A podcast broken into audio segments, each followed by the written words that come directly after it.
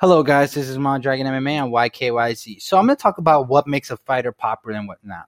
A lot of people, regardless of what we say, we love the enemy. We love the heel. We love the bad boy.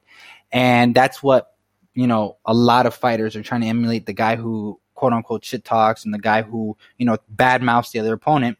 Thus, people are going to watch him either because they want him to lose or they like the way he talks and want him and want to watch him to uh, win that was made famous by um, Conor McGregor, of course, and Chael Sonnen. Chael Sonnen was the original.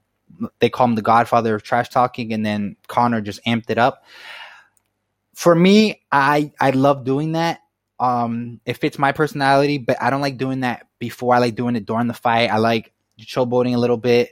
Um, I like the whole pre pre fight in a sense where you know I get to hype up my personality, I get to show people who I am, and you know that gives me a lot of you know r- leeway to play with. I there's like some bad stuff that you know you never want to cross. Like there's there's an unspoken rule you don't talk about family, kids, mothers, fathers, anything like that. But if they if it does get crossed, it's free game. Like I know a lot of people that have crossed the line where you're just like, oh man, you got you got to win now. So that's basically what the popularity is about in fighting.